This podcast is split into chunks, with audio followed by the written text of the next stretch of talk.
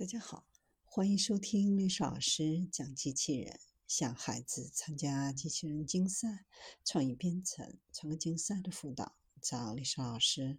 今天给大家分享的是仿生猎鹰机器人现身机场，成功威慑鸟群。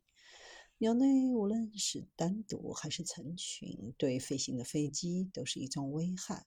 当飞机在飞行当中撞上一只鸟时，轻则鸟死机伤，重则机毁人亡。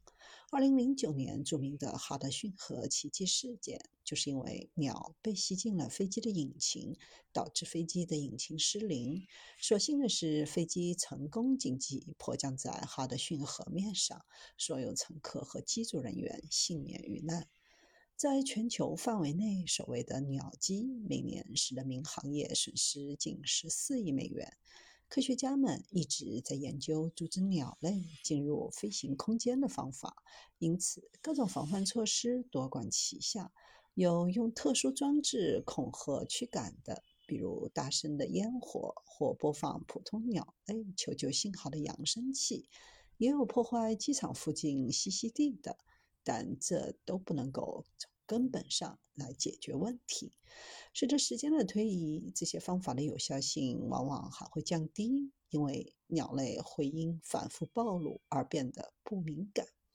为了找到一种更实用、更持久的解决方法，有研究人员通过分析机场鸟类的种群，发现鹰类是大多数鸟类的天敌。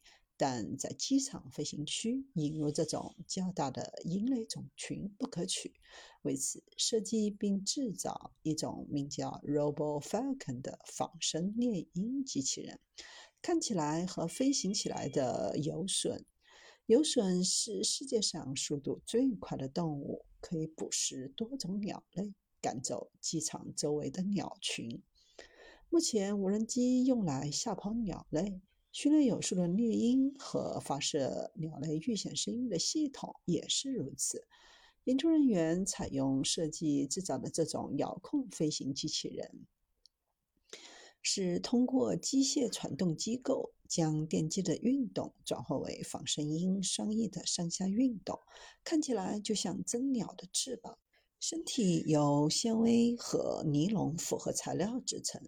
我用担心磕碰，机身也被涂上油漆，达到以假乱真的目的。内部安装了电子装置，可以遥控飞行，续航时间最高可达十五分钟，操作范围可达两公里。摄像头能够实时传输照片，模仿鸟类天敌鹰的飞行姿态，配合机场的音频设施使用。猎鹰机器人能够模仿猎鹰飞行，吓跑鸟类。在实地测试当中，机器鸟在到达后的五分钟内吓跑了整群鸟。在一半的威慑飞行当中，能够在七十秒内清除战场。研究小组在三个多月的时间对同一群鸟进行多次测验，结果是，无论鸟群多么频繁地看到它，都会感到害怕避让。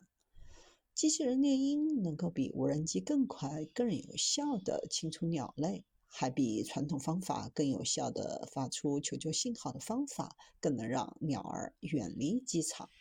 近年来，仿生无人机被用来在机场吓跑鸟类的案比比皆是。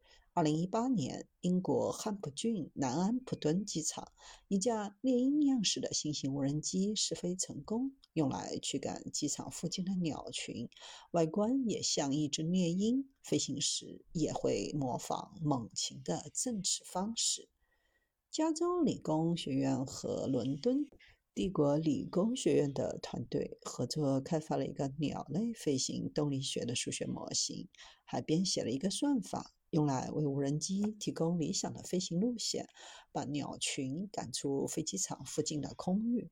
研究小组在韩国用两群白鹭测试了所谓的牧羊犬法，一架牧羊犬无人机就能成功的将鸟群赶走。但是用数量较多的鸟群进行实验表明，多架无人机可能会更有效。对于传统的驱鸟方式，不少的机场已经不能够满足。技术的发展以及每一次鸟击事故的惨痛后果，也要求机场的净空保护做到极致。因此，越来越多的科学家们开始从当下热门的无人机角度出发，来提高机场的驱鸟效率。现阶段较为成熟的方式，主要集中在人工驱鸟及驾车巡视，用车载空气炮、灯光等设施进行驱逐，或者直接架设驱鸟设备在机场四周，属于定点型。近几年还衍生出生物驱鸟方式，比如国外的驱鸟犬，中国高原机场的驱鸟猎鹰。然而，这些方法往往受地形和空间的限制，普通的地面驱鸟设备会受到天气和地形的干扰，而生物驱鸟也不能够保证该生物是否会成为新的机场进空障碍。因此，无人机将以其智能、可操控、适应性强且损耗投资较小、后续养护方便等优点，快速加入到驱鸟的研究当中。